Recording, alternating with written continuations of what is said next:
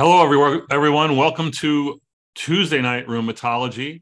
Tonight, we're going to be discussing early RA. I'm Jack Cushwood, RheumNow. I'm joined by good friends and uh, experts in the field, people who've been working on um, and seeing patients like you and I with early RA. I'm going to ask our um, other panelists to introduce themselves. Marty?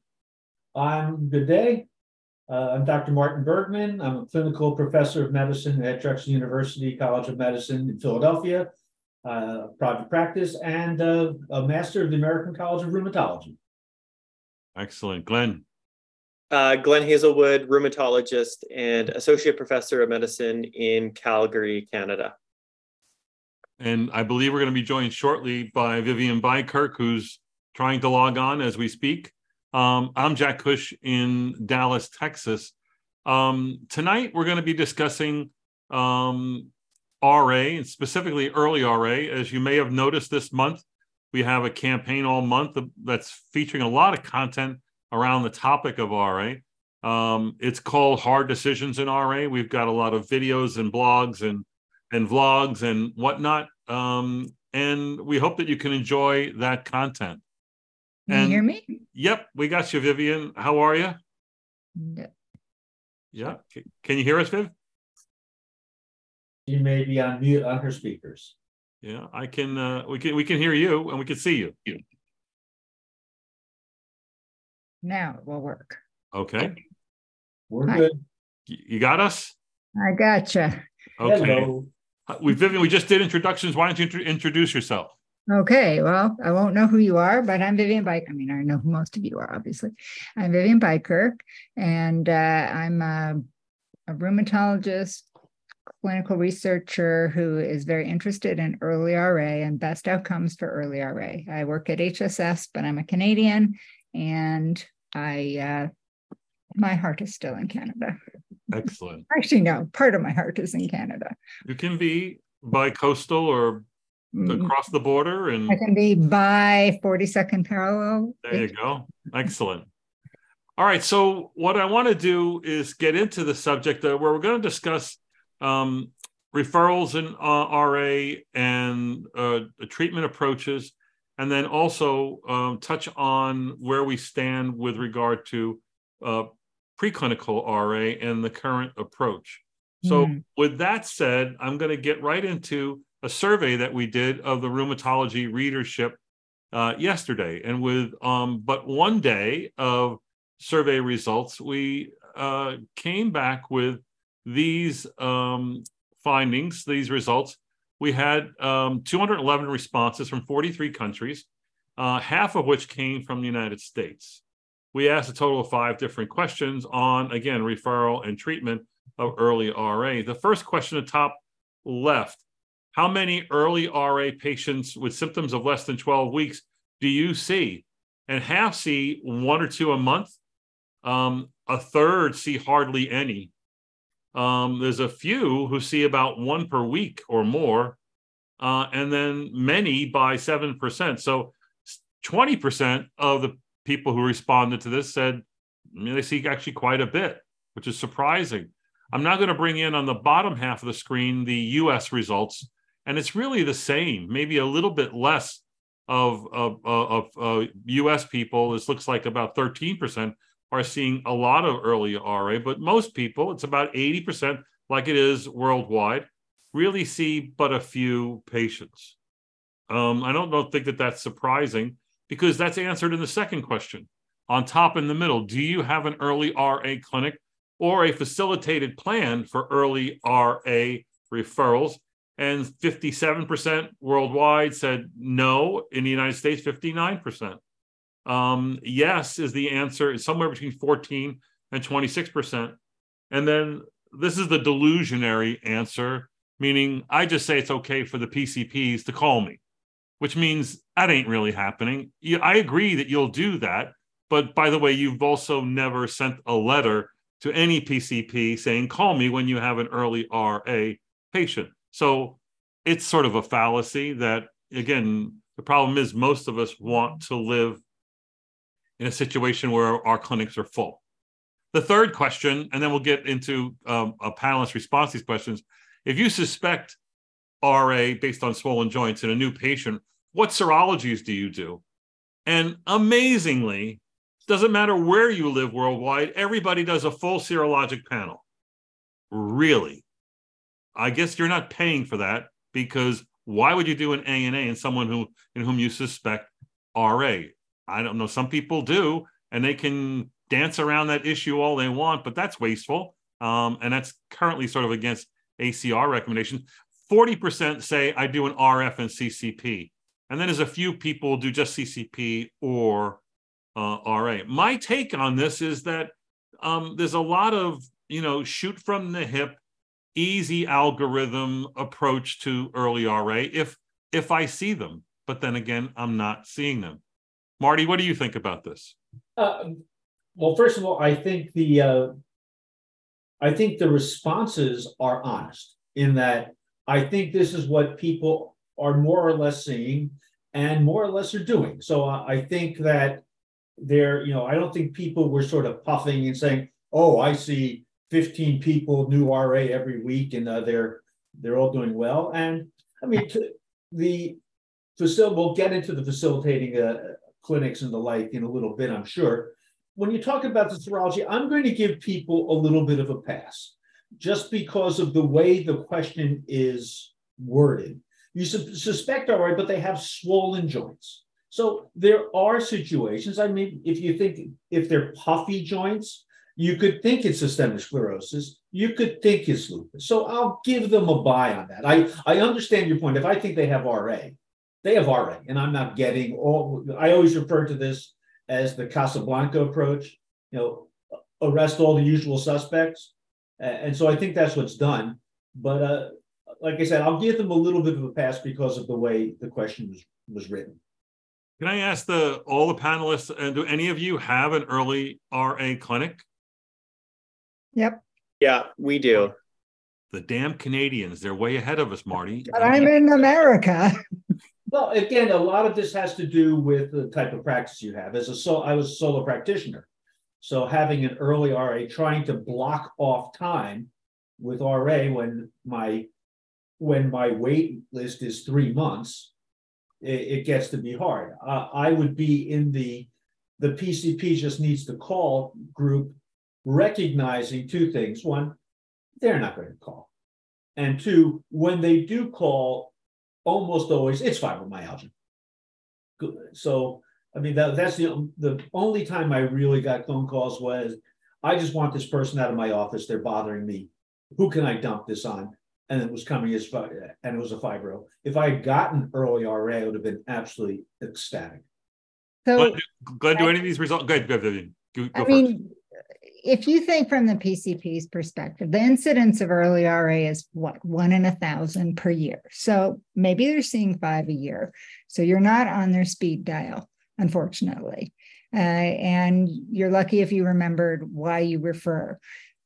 And regarding the serology, I'm with Marty on that, you know, especially in an environment where you don't want to miss things. And they do have signs after all. And I have seen, you know, yes, fibro in an RA clinic, but I've also seen a couple of some lupuses. So I'd want that, and I agree with that. I don't agree in doing only RF or CCP early because there still is a 30% disparity.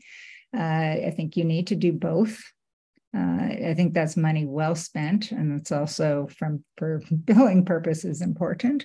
Uh, but I think these people that are seeing lots of it are in uh, catchment areas where there are very few rheumatologists. Glenn, do you do it differently? Where well, the one thing I'm I'm noticing here is it's uncommon for me to see a patient with less than 12 weeks of symptoms, to be honest.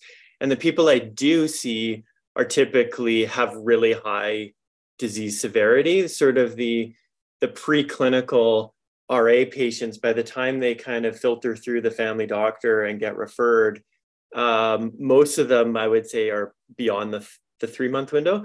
And then we typically, just because we do have a big manpower issue, actually request, and you can, you know, argue the merits of this, but request that GPs do serology before with the referral because it really does help us triage the referrals. So most of the people I see um, have RF, CCP, and ANA done. Yeah. Um, and uh, and that's really to so because the referral information is often hard to rely on and it helps us flag those those patients that really do need to be seen more quickly so, so this, uh, yeah go ahead Vivian. I agree with that but uh, you know 30% of our patients are seronegative, and the only way they get to us is having a lot of active disease. So uh, we've shown that if you have super active disease and seronegative, you're more likely to get into at least our early RA study. Uh, and fortunately, people who are, present that way tend to do better for some reason. It doesn't harm long term outcomes. I mean, I was going to say the same thing as, as Dr. Bykerk just said. Uh, you know, it's serologies are great when they're positive. Like I said, 25% are seronegative. Rheumatoid factors and, and uh, CRPs are normal at the time of diagnosis in 45% of the cases. I mean, that's mm. uh, Ted Pincus has done that study with Tuulikki Sokka. Uh, so that's so just relying on serologies is a problem. Seeing people within 12 weeks, the fact of the matter is, I'm not even going to blame the PCP on that. You wake up in the morning, your hands are kind of stiff. Oh, I was achy. Oh, I raked too much. I drove too hard. I walked too far. I'm going to take an NSAID. Oh, well, and then you just keep on filling in the blank with what it was. It's probably 12 weeks before they see the PCP. That is correct. Yeah. Well, and the other the other thing is it often start, and we've shown this in Canada as sort of an intermittent palindromic. Like if you ask people when they are diagnosed with RA when their symptoms started, it can be hard to define, and they often have these sort of stuttering course of palindromic symptoms prior to progressing into sort of full blown RA. So right. there is certainly the the patient delay in seeking help, and it doesn't even begin with you. And then there's the PCP delay. I must say, I was doing a recent search on Twitter um, for a number of different things. I just put in the search word rheumatology. It's gigantic the amount of uh, rheumatology bashing that's out there in the world, with the message being, I can't get in to see a rheumatologist. Mm. Meaning my primary care can't get me in. It's a long, it's a three months, it's a six month, it's a nine year. I mean, it's pretty sad. And and that goes to this the first question in the upper left here that Glenn started with. What's the average symptom delay on patients that you see? With most patients being three to six months. Um, six to 12 months is 40% worldwide and 32% in the US. It's very uncommon for people to have less than five weeks. It's like a sliver, 3% or less. That's when you know someone. Probably, exactly. Yeah. And um, and but, I'm going to say that three to six months is still probably even optimistic. Yeah. yeah from symptom I think you're right. I think you're right. I, I, can tell you that when I was in practice and looking for um, a to start an early RA clinic and two looking for early RA patients for clinical trials and making efforts in this regard. The simple thing that I did is I had a pad, like this size pad, that I printed out that had the patient's name on the top, a little bit of demographics, the reason for referral. Send us your early RA patient and check a box. And and and and and it said, and they had to just check a box, swollen joints, abnormal labs, whatever. It gave them 12 choices. In the bottom, it said, fax this page and the patient's notes and labs, you'd be shocked at how effective that was. Meaning, no. un- yes, unbelievable. Number one, I got way more consults than I ever did. Number two, all the consults I had came with full labs being done and even x rays, and they were in the consult as opposed to, oh, I'm referred here because my doctor has said I have an abnormal lab. Which one? I don't know. You know, where's the result? I don't know you know, and this really, really worked. But it goes to the point of I can't blame anyone else if I didn't do my job, which is give people the tools to appropriately refer. And if you really want these patients, every rheumatologist I know is a strong believer in early diagnosis, early intervention. Uh, we would love to be able to do that, but we don't get the opportunity. That's the problem you know, now we have Epic and we have care everywhere, and we can see in many, many cases, we can see everything that's been done for years uh, and what tests have been done. I think it's still that it's recognition by the patient that their jogging did not cause their finger to swell and and b the del- the delay to get to a primary care should they need the referral. Now fortunately this is being less and less of a requirement. Then the patient has to figure out what a rheumatologist is and figure out how to get to us and they may or may not speak to a pcp if they have one. So you know there are there are new barriers.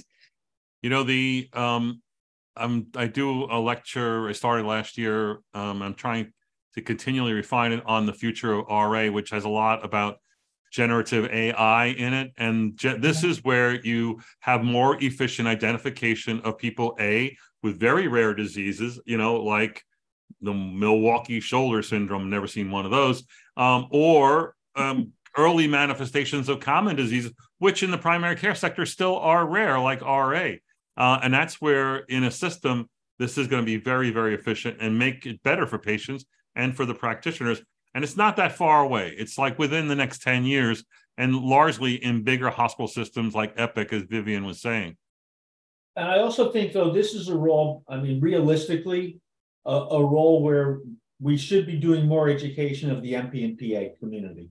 Because whether we like want to admit it or not, patient comes to, to a PCP, at least in my community, they go to a PCP with joint complaints, they're not seeing the doctor. They're seeing the, the other uh, adjunctive, uh, the other people. They're not seeing the, the physician, they're seeing the others. And as a result, if they're not trained to recognize RA, it's never going to be recognized until they're basically, you know, wheelchair bound, and then they're pa- passed over to the uh, the PCP who says, "Ew, I got to get this out to a rheumatologist." So I think yes, better education, better referral rules. I mean, Paul Emery has been touting the same referral rules for years, which is a positive squeeze test, arthralgias, and, a, and an abnormal test. You, you, know, you you should be referred. I want to ask this question um, from Gail Kerr. It's a good one and it's a common one. Most referrals are uh, for arthralgias and low positive RFs. Um, what percentage of those people end up having um, RA? Does anyone uh, have a good number on that? I just answered that. Uh, I wasn't sure if we were going to take them verbally, but uh, you know, it, it's it's the proverbial. It depends. So if the low positive is ten points above normal, even five points above normal, and their arthralgias are in their MCPs and wrists and MTPs, that's pretty high. Distribution's right, it's not normal. Uh, you know, I would take that one pretty seriously. If it's back pain and uh, you know your upper limit is eight and it's a nine, that's pretty low.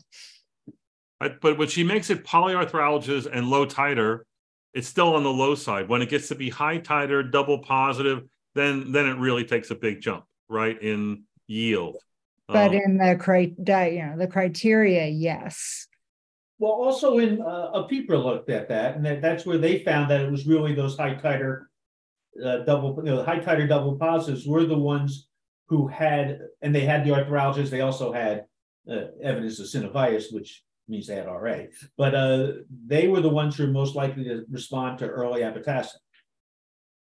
Right, and and that they're more likely to have the shared epitope. Right.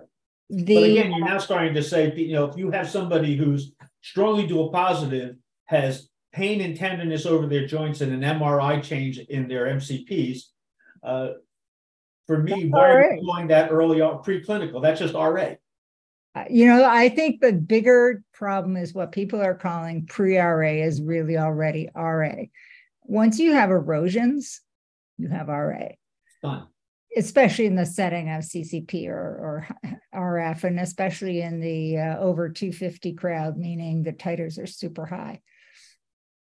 Well, the criteria make you believe it's a dichotomous, score based, crossing the threshold. And in fact, it's not, as we're all uh, agreeing here, it's it's a succession of events. And the more you add into the story, the more the diagnosis likelihood ratchets up and and we're all going to have maybe different thresholds for when we're going to write that that DMARD. Let's get into this question about therapy in early RA. This is the next question here. Um, which of the following do you rely on to diagnose? Uh, oh no, yeah, yeah, to diagnose. No, we're going back to the beginning. Um, let's sorry, I. Oh, I know. Actually, I went ahead. So I, I missed this question here. Second question on the upper right. What's your preferred first DMARD in newly diagnosed seropositive RA, two swollen joints for three months? What's your preferred therapy? Doesn't seem like it matters whether you're in Canada or uh, South America or the United States. We um, finally got the message across. 90% are using methotrexate. Um, a, a, sliver are using, um, 7% are using um, hydroxychloroquine, 1% are using a biologic or a JAK. Um, while this is probably encouraging, I mean, I always I learned from Fred Wolfe, rest in peace. Fred Wolfe passed away this a week ago. Um, use your best DMARD first. So the idea of using your your weakest DMARD, your safest DMARD, you know, some DMARD that spells easier, you know, why not use your best DMARD first? And that is the answer here. I'm a little concerned that we're all treating the same disease, which is not the same disease, the same way. It's where you start. and where do you start? Uh, well, you're going to start one where, frankly, what's on my formulary? I mean, there is this myth that physicians choose. They don't. We go no. formulary. Two is methotrexate is an effective drug. I mean, you can get people into a low disease state slash remission 25% of the time. And, you know, I, they've shown a clinical trial. I have data from my own practice. I can do it about 25% of the time with an inexpensive drug, has a long history. We know how it works. We know its toxicities. We know how to monitor it. Uh, so why wouldn't we start with the most effective DMARD that we have before we go on to the others that, well, you can't get anyway until you failed methotrexate? honestly think we need to rename methotrexate to awesome drug. If we and you know you were telling your patient you're going to go on awesome drug, what do you think their uh, anticip- anticipatory uh, anxiety might be? I guess that's a double uh, similar word, but you're more, much less likely if you look up methotrexate, you know, it's it's uh, it's it's tarnished. It's still it's a cancer drug, first of all. It's scary. It's yeah, scary. absolutely. I, I would I would almost view this as you know I know this is percentage of respondents, but you know if if I think of 100 people with early art with this presentation, maybe 90% I would start on methotrexate, but there is a proportion who just aren't going to take methotrexate and um, and you can try to convince them it's i don't know i find it's around 10% um, where hydroxychloroquine um, might be something that they will take and uh, so i thought that was interesting well, here's the there... paradox is that we did we were part of the StopRA trial randomized control study trial in pre-ra of hydroxychloroquine versus placebo. And of course, the consent said you might you may go blind from this medication. Do you think I could get a single patient on that to, into that trial? No. uh, on the other hand, uh, if I said uh, you're going to go on awesome drug, and if you lose hair, we'll boost your nutrition, and it'll probably just come back, they're probably going to take awesome drug. No, yeah, I agree. Um, is there a scenario where any of you hydroxychloroquine? I'm sorry, Jack, but uh, with, with hydroxychloroquine, yeah, that's okay if I really don't think they have RA. If someone has, you know, somebody is there, they've seen me, they have two swollen MCPs, they're they're in clearly in discomfort. You know, I use the rapid three, but they show they show that they're doing poorly and is and I think it's an inflammatory disease. I'm hard pressed to say, oh, let's give you hydroxychloroquine, unless I, I really just don't think you have anything. It's, oh, I think, yeah. Is there, is there, Go let, ahead, me just, let me ask this: Is there a scenario where, first off, for the audience, um, we would love for you to join the discussion and give us and put your questions in here that we can further um, discuss. Put your questions in the Q and A box. Um, that would be ideal, like uh, Dr. Kerr did. Um, but I want to ask the panelists: Is there a scenario where you would use more aggressive therapy than methotrexate, either a JAK or a combination or a biologic in someone who's presenting to you with early RA? Uh, we we couldn't use uh, biologic or JAK inhibitor. That would be uh, just out of uh, funding, but for sure combination therapy and really based on disease uh, activity. And is that the game you play so that you can get to biologics quicker? You put them on triple DMARD, and so that maybe you might be able to use a TNF inhibitor at week 12? I know a lot of people do, but I actually think there's a role for it, even if you're not, if even if that's not the intention. And I'll use triple therapy with the dis, sort of discussion with patients. Once you're in remission, we can always back off on the medications. And it, you know, if you sell it to people that way, that this is kind of, you know, I know we're giving you a lot of treatment. The goal is to get you into remission as fast as possible and then once you are we can start backing off on things um, i find people buy into it a lot more and actually um, a lot of people prefer that over starting with methotrexate if you don't if it doesn't work we have to add in things it's delaying things etc so we're making a lot of assumptions here uh, the adherence research you know, says people well, used to throw their paper prescriptions in the trash going out the doctor's door. Uh, we don't know how much they're actually trying or, or doing or say they will. And I think the real key is, and to Glenn's point or, or Dr. Hazelwood's point, is that um, we're starting these meds, you need to see people often in the first few months, even if it's a quick check in, because they need to tell you what their worries are and you need to ask, what are they doing or what are you experiencing? So let me weigh in on this. For uh, Dr. Bykerk is referring to um, a well done, very large consumer report study that says people who go to their doctor for an antibiotic, when given an antibiotic, less than 50% fill the prescription. And we certainly have a lot of non adherence data, especially in lupus, but even in RA. But the question is, do they really? I think, in my own experience, I think that Vivian, your uh, solution is perfect. Bring them back, see them more quickly, and reinforce the need for the therapy. But if I bring them back in three months, um, half the patients are not doing well. And I think a significant amount of that is they're not doing what I told them to do. I know. And I will just put in a plug for disease activity measurement. And I don't care which one you choose, you know. Right. Uh, I, I did the rapid three, so I have my love for it, but I don't care which one you use. But if you if I give you prescription and you decide not to take it, and then I bring you back in six weeks and you're doing great, well, more power to you. You were right. You didn't need the medicine. Right. On the other hand, if you come back six weeks and you're doing horribly, you look, wow, you're doing horribly. What's up? Did you are you taking the methotrexate? Are you having trouble with it? What's the story? So for me, the, I think disease activity measurement is also a way that we can get a handle on are our patients taking it or not. So uh, Dr. Kerr asked the question about what's the documentation for a two or combination DMARD approach, and uh, it could be FIN-RACo, it could be uh, uh, Cobra, um, Best. Um, there are a number of studies that show that it, it is appropriate. I don't think that those studies were segmented out into, you know, high risk, low risk patients and that kind of profiling.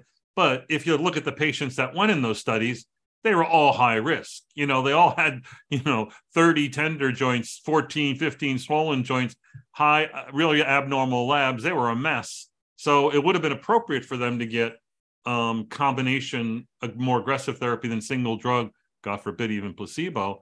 I think there's plenty of evidence to support that. Anybody uh, like to look at any one data set in guiding them uh, uh in in this situation? Situation. I mean, I'm blocking on the study, but it was the the head-to-head methotrexate etanercept versus triple therapy. Yeah, there's a TEAR in the RACAT trial. Yeah, the RACAT. That was the one. And yeah. you know, I have issues with the methodology, but but you know, if you're looking at something that you could show a reviewer, uh, triple therapy right off the bat did just as well from those two studies. Well, yes and yeah, yes. I mean, I'm saying if you want to show it to a reviewer, uh, I I have issues with the studies how they're done. I mean, we can get into that, but when you're, you know, the question was, No, How- you could, you could say if you, if you want to get fifty percent better, they're the same. Right. Okay. Um, and quicker too. Like the uh, the one the main That was the advantage, advantage, was, right.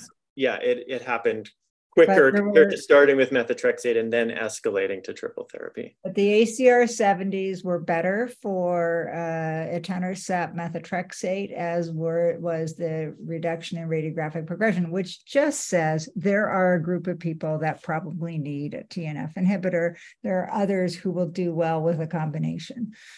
and there are the others who will do fine on methotrexate monotherapy. Exactly. Yeah. So uh, Kelly Portnoff uh, basically goes down this path by saying uh, that he would consider a biologic as first line therapy in women of reproductive age who are not taking reliable contraception or entertaining pregnancy in the next few months. That a biologic may be the better uh, of all the choices. Uh, one for faster onset, and two uh, a safe, maybe a known safety profile. Um, and any oral meds you might take really might have a long drawn out effect where you have to close the gap with steroids and that may not be the ideal situation for anyone early on um That's a whole nother issue. Uh, the, the thing is, is, you know, in those contemplating pregnancy, or we'll call it have a high probability or a decent probability of pregnancy, if they have one PIP joint, I might give hydroxychloroquine and I do a pretty good exam. But if they have three or four joints, I agree with that. And that's the one where uh, I've, I've had good luck with it. Uh, you don't do it a lot. If you don't do it all the time, you're actually more effective. And that's where you actually call the medical director and say, hi, you know, this is what's going on with this patient. And uh, this may sound, for those people who know me, uh, you, this may sound a little bit weird, but they're actually, when you get them uh, one-on-one on a phone, they're actually pretty reasonable people. Well that's arguable. So um couldn't help sorry i couldn't help that. Uh the nothing's been said here about steroids. Early ra patients who present get tons of steroids in the primary care sector and yes in rheumatology audiences. I will i'm a disciple of paul emery says you know early disease shows up might be ra not yet ra you know it's a high dose uh, intramuscular steroid along with you know a tapered dose and let's see what comes back since half of them are going to go into remission do none of you have a, a substantial role for steroids in early management glenn Yeah. I I'll do it in the less than 12 weeks, especially the really early where you're not sure if it's just, you know, the less than 6 weeks sort of person that shows up in emerge. That's kind of a situation where I'll do it because it could be a vi- you know, a, could be whatever, right? It could be a viral induced arthritis, etc. But in somebody who's usually in my clinic who is who has as we mentioned symptom duration longer than that, uh, I I'm really hesitant to just give steroids without a DMARD because I think a lot of things get better with steroids uh, other than inflammatory arthritis. And um, it just, we use it all the time. We use sort of IM pretty frequently when we're starting DMARDs, but I'm very, very hesitant to do it without starting a DMARD at the same time. I'm Because I pretty think sure- patients love it say- and then they come back and want more. And right then right they, they, And they you won't take to convince them methotrexate. to- They yeah. might have taken awesome drug, but they won't take methotrexate. Yes, exactly. And the other thing that I've been doing, I learned this from Ted Pincus years ago, which is uh, I don't use ten and twenty milligrams of prednisone. I use two and a half milligrams of prednisone. If I really want to pound somebody, I'll give them five. And, and they, I've, number one, Oh, I'm finding it just as effective. And number two is you don't get this, I want that drug because I don't get that, woo-hoo, I feel great. Right. Well, this is crossing over into this issue of what to do with um, uh, preclinical RA, but let me um, show. Well, I'll, let me show you the results of a preclinical RA survey we did two or three months ago on RheumNow. Um, this was done in, in, in June, late June, uh, after EULAR, 246 responses. How many new? Again, remember, er- I think it was like two thirds of people saw very few early RA as defined, right? and here we're asking how many new polyarthralgias preclinical RA patients do you see in a month? And it's 57% C1 to 4, 24% C5 or more. What? I mean, these numbers are I don't know where this preclinical. I don't know who these people are in the United States. It's the same. So it's not like these are, you know, those those crazy people who live in Canada. This is that pretty much everybody does this but which may may I guess this is a lot of consultation referrals for arthralgias, and maybe that's what people are are are considering no. here. That, the problem with early go ahead, Vivian. The problem with with preclinical slash early, uh, you know, tra- transition to early RA is that there's a lot of tendon disease, and uh, I'm not sure people appreciate that. Mm-hmm. So, yeah. I can see that um, you know, that preclin that RA may be called preclinical because there's less articular and more tendon. So if you get extensor carpi ulnaris tenosynovitis in pre pre RA or early RA, that's like pathognomonic of RA almost. Uh, people don't think about that. I mean, I'm going back to what I said with the phone calls because this is where I would classify those patients. This is a person I'm getting the phone call for polyarthralgia. My patient has lots of aches and pains, please see. Now, how many of those actually have an inflammatory process? That's a different story. So, if you're asking the question, how many new people with lots of aches and pains are you seeing per month? It is going to be a lot. How many of those actually have what I would consider to be, quote, preclinical RA, unquote? It's probably one in a hundred. Yeah, I probably would have changed this or had this colored significantly if I threw in uh, a CCP positivity, you know, into this uh, equation. Yeah. So, but let's see what happens when you ask the question, um, what do you need to diagnose preclinical RA? And there's a strong reliance on seropositivity, both uh, worldwide and, and in the US, less, re- less a requirement for the number of joints, and nobody else really looks at anything else. So that's so Jack, did you write it was this the way? Because I see number of tender joints, and I don't really care about tender joints. For me, it's right. a number of swollen joints. Well, it's no, no, no. This is the person. Um, um, well, yes, for rheumatologists, it would be the number of swollen joints, but um, yeah, I, I wrote it as tender because, um, and we could argue. I'm a big fan of tender joints, um, I because it's the same between me my nurse practitioner, the primary care, and the resident. When it comes to swelling, only you have the magical fingers of an ultrasound machine that can detect, you know, that that subtle synovitis. So well, this is preclinical. The first thing to respond to placebo in clinical trials, but we won't go there. And this is preclinical, so people right. with swollen joints wouldn't be uh, my and my guess is if they're tender in other hands and you got your hands on them, you'd find swollen. So, uh, you know, I'm always surprised at that, even amongst rheumatologists who are skilled. How do you manage preclinical RA in your practice? Half of the people say symptom management, a little bit more in the United States. Um, another twenty-five percent say I'm going to observe and retest. And really, um, in the United States, it's like 14% say I'm going to treat with some drug. And in the rest of the world, it's like 24% I'm going to treat with some drug. Um, right now, most people are really quite conservative in something that they think is preclinical RA, which means, as Glenn said, they don't yet have a swollen joint or swollen joints, Fair and enough. they don't meet criteria. Hmm. The one situation uh, that's in, we I kind of mentioned it earlier in this preclinical RA, but the patient who comes in, which I see not infrequently, where they give a really good history of having what sounds like this palindromic arthritis, but you see them and they're doing fine, and you can't, uh, you know, you're supposed to document synovitis um, to make a diagnosis, but you're really relying on the history of that someone gives you. And in that situation, I do treat some of those people, particularly if their CCP is positive. Um, uh, so I don't know what what you guys think about that because that's that's actually something I see not infrequently. Well, the CCP is sort of like well, there's so many things that are important. You know, family history, you know, number of swollen joints. If you have, and if you don't have some number of swollen joints, even even number of joints has some predictive value. But CRP, ultrasound, MR evidence of inflammation, um, you know, smoker status, um, you know, the, they start adding on. But to me, it is the CCP, and that actually is.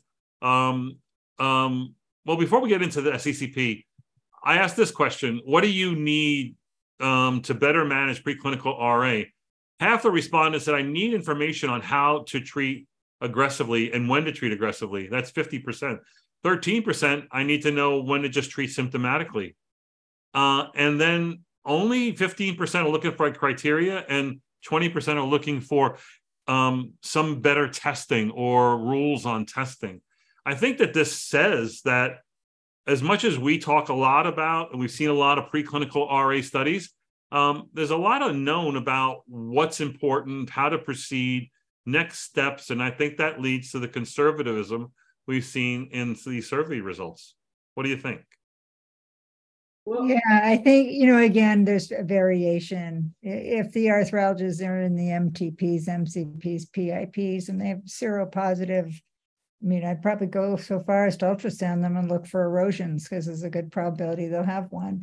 But, you know, if it's very vague arthralgias or perhaps even fatigue and malaise and some achiness and uh, but still a high positive CCP, the odds that they're going to develop RA in three years is still around 30%. So, you know, it, there is a watch and wait depending on the patient. Right. I mean, I agree. There's this is all the because, like you said, it's 30% will go on to progress, which means if I were to just start throwing drugs at everybody at that first visit, I'm treating 70% of people who don't have RA. So I don't want to do that. Uh, this is uh, I and you know what what you described, you know, the the they have swollen joint, they have erosions on ultrasound, they have MRI findings. Well, again, we that's where we started, you and I both. Uh, that's not preclinical RA. That's but it still comes under. If you never did those tests, you wouldn't know that. And right. you know, you, we all go by our gut sometimes in this. Right. So you have to know where to draw. And the other problem is so far the studies have not been impressive. I mean, the uh, abatacept studies are the only ones that have some something to me. The rituximab studies didn't show anything, and the uh, hydroxychloroquine studies didn't show anything.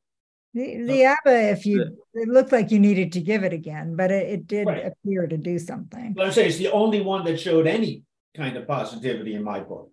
Yeah, and the methotrexate, yeah. It, it did show didn't show this as soon as you stop it. I mean, it's good while they're taking it, but as soon as it doesn't delay, oh. sort of prevent the progression into uh, into RA. They're treating the disease, but that that study was done before the criteria.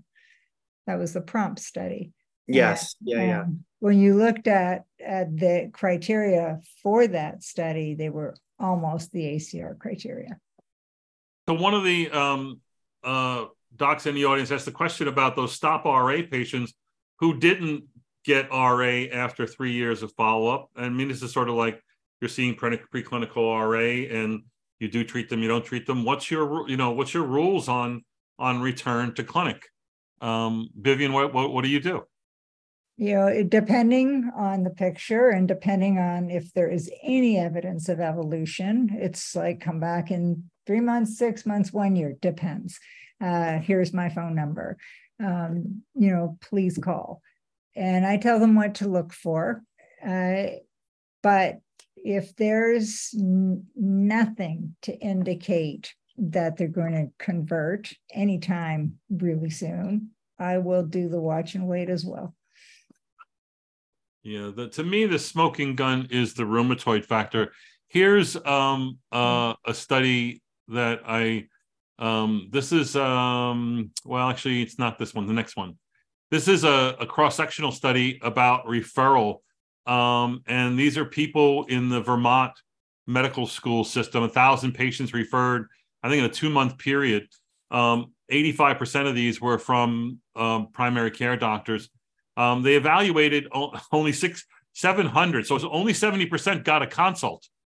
Um, slightly bit of a problem there uh, and only 26% of those had inflammatory arthritis, half had OA, 21% had fibromyalgia. On the right, you see the answer to the question, maybe Dr. Kerr's question, arthralgias being referred. They don't really talk about the labs, although a lot of people had labs, that 18% actually evolved into having uh, RA. They showed in the consults that they were woeful as far as documentation of a joint exam or key things um, like the duration of arthralgias or morning stiffness. The time to the, to the actual rheumatology appointment was a median of nine months. But even despite weeks, nine weeks, nine weeks, sorry, even that's though fantastic, uh, that's actually not bad. You're right. But um, but despite some of these things, um, they were very good at ordering ANA's in half the cases, rheumatoid factor in 38%, CCP and B27 in far less patients. But is this a good story for? Are we doing good with referrals here in the United States? I I don't think we are. I know, think there's a lot of. Yeah. I was Go just going to say gaming. I don't know. want to say gaming the system, but we, when family docs will learn what to write on a referral to try to get people seen more quickly, I think, in some cases.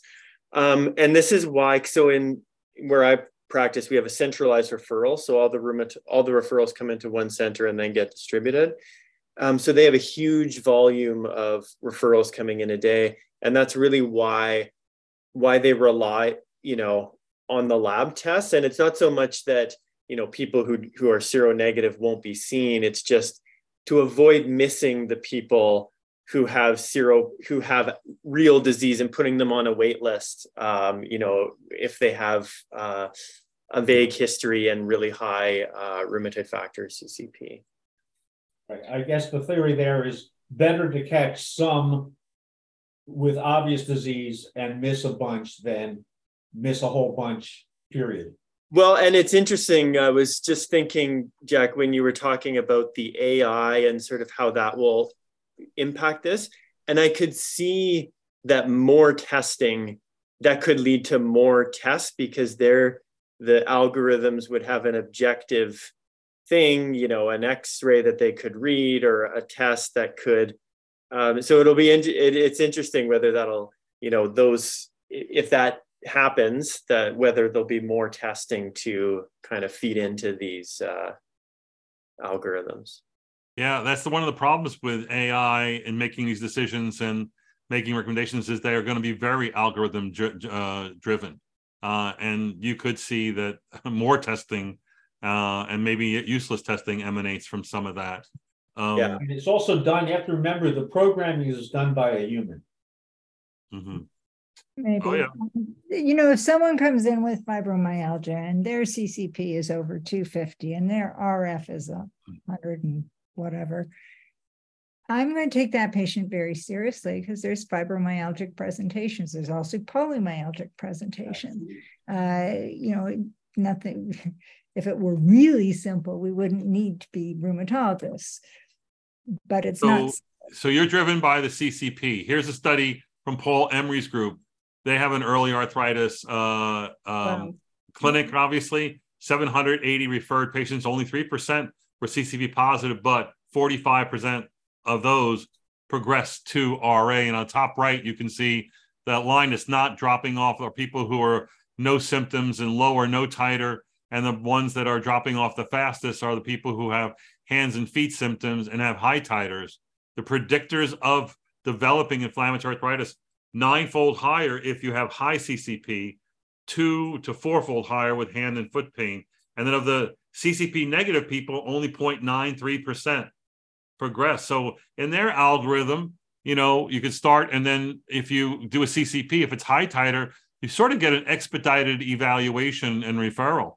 If it's a low titer, then you get a lot of questions and routine referral, and that seems to make some sense. Um, you know, so, if you're if yeah. you're negative, you know, not much is going to happen. They, uh, I don't know how soon this is, but uh, when I started doing early RA, which was in like 2001 or something, I went to see that clinic. I went to hang out there and, and see what happened. And there was a lot of OA, like generalized OA, because that's common, or, or but it wasn't a whole lot more common. The trick they did was the MCP and the MTP squeeze test. It was a very quick way of deciding who was going to get a longer assessment. Yeah. Two really good points from people who really know. John Tesser says he relies on patients taking photos of swollen joints in between visits. Yeah. You know, I I am I must say that um eight out of every 10, maybe seven out of every 10 photo a patient shows me of a swollen joint is like a okay if you say it's swollen, but it's really not in my view. Um, but I pay I give it full respect that it deserves uh, I think that is a valuable way of picking up uh, early disease. Um, and, and, another another comment is that preclinical RA is someone with serologies and no symptoms uh, and uh, maybe back pain. So this is something that uh, Kevin Deane has also weighed weighed in on. So, yeah. um, you know, I think preclinical RA is only preclinical RA if you have really high titer rheumatoid factor and a first degree relative. If you have no symptoms, you know, it's just a worrisome patient with a 40 to 60% chance of having RA. I'm saying high titer or multiple autoantibodies. That, you know, if you have any CCP, yeah, 30% is the right number, but that does ratchet up. Um, and, you know, you're looking for a reason to worry. Um, so seeing them is the best thing you can do. Um, do you yeah, think, think? Go ahead. To me, this really argues for more like more CCP testing at the level of the GP because it's the patients, you know, if you cost this out on a population, if you miss one person, you know, if you miss a small number of people who actually have RA, and I know I still see people who, if they had had a CCP done two years ago when they had symptoms, they probably would have got referred to rheumatology. So, yeah. You know, it, there are parts of the world where you can order a rheumatoid factor or a CCP. Yeah. You can't get both. And there's, to me, I mean, we're talking about a disease that will cost a certain number, uh, you know, to the health system, millions of dollars. Uh, and people are quibbling with arthralgias and maybe small joint arthralgias affecting, you know, doing these tests. And you can't walk into a cardiologist's office without getting an ECG. But we're going to worry about a forty dollar blood lipids. Yeah, yeah, yeah, exactly. well, do you think it would be better if there was point of care testing? If there was a finger stick and a home test that that we'd be more likely to see these patients? Absolutely. Mm. I think, I think so. Yeah. You know, do you are you are you waking? I can see the commercial. Are you waking up stiff in the morning? Do you have pain in your hands? Well, try the new RheumNow. and you, you, know you stick your finger and if it's okay we're all on this patent all right yeah okay yeah um well i mean I, I do think that there would be a, good, a big use for it in lots of places in primary care and and docking the boxes um even in in your office and and whatnot so um it should it should be done uh, i don't know why it hasn't already been done so um all right. Did you go to the jail for that kind of stuff? No, absolutely not. I mean, there's uh, no, no, testing no. for HIV and COVID and and now A1C and you name it. I mean, it's all out there for um, better. Well, let me ask you this: Do you think that we would do better if if there was a large scale effort to do telehealth with early presenting symptoms? I'm not a big telehealth fan. Okay. I'm sorry, I'm, I may be in the minority here, but uh, I did not find it. Yeah, uh, for me, telehealth was great if the patient was doing great, or if the patient was doing horribly. But I couldn't assess anyone in between. Uh, you know, it took time because it takes time because you have to explain to them exactly what to do to convince you one way or the other. And, um, you know, that may be where our rapids, our RAFQs, our PROMIS measures, or you know, something is going to tell us. Yeah, I am a big telehealth fan. I do think it's a great screening tool. It's a great tool for people who establish a stable disease, uh, and it's a great way to get deliver cost-effective care. I think you can do effective joint assessments. Um, yeah, things that are clearly swollen, you can see it from you know across the supermarket. Um, why shouldn't I be able to do it, um, you know, on a Zoom call? But there, yeah, there are and the people where- patients you know, they just want to call and get some questions answered.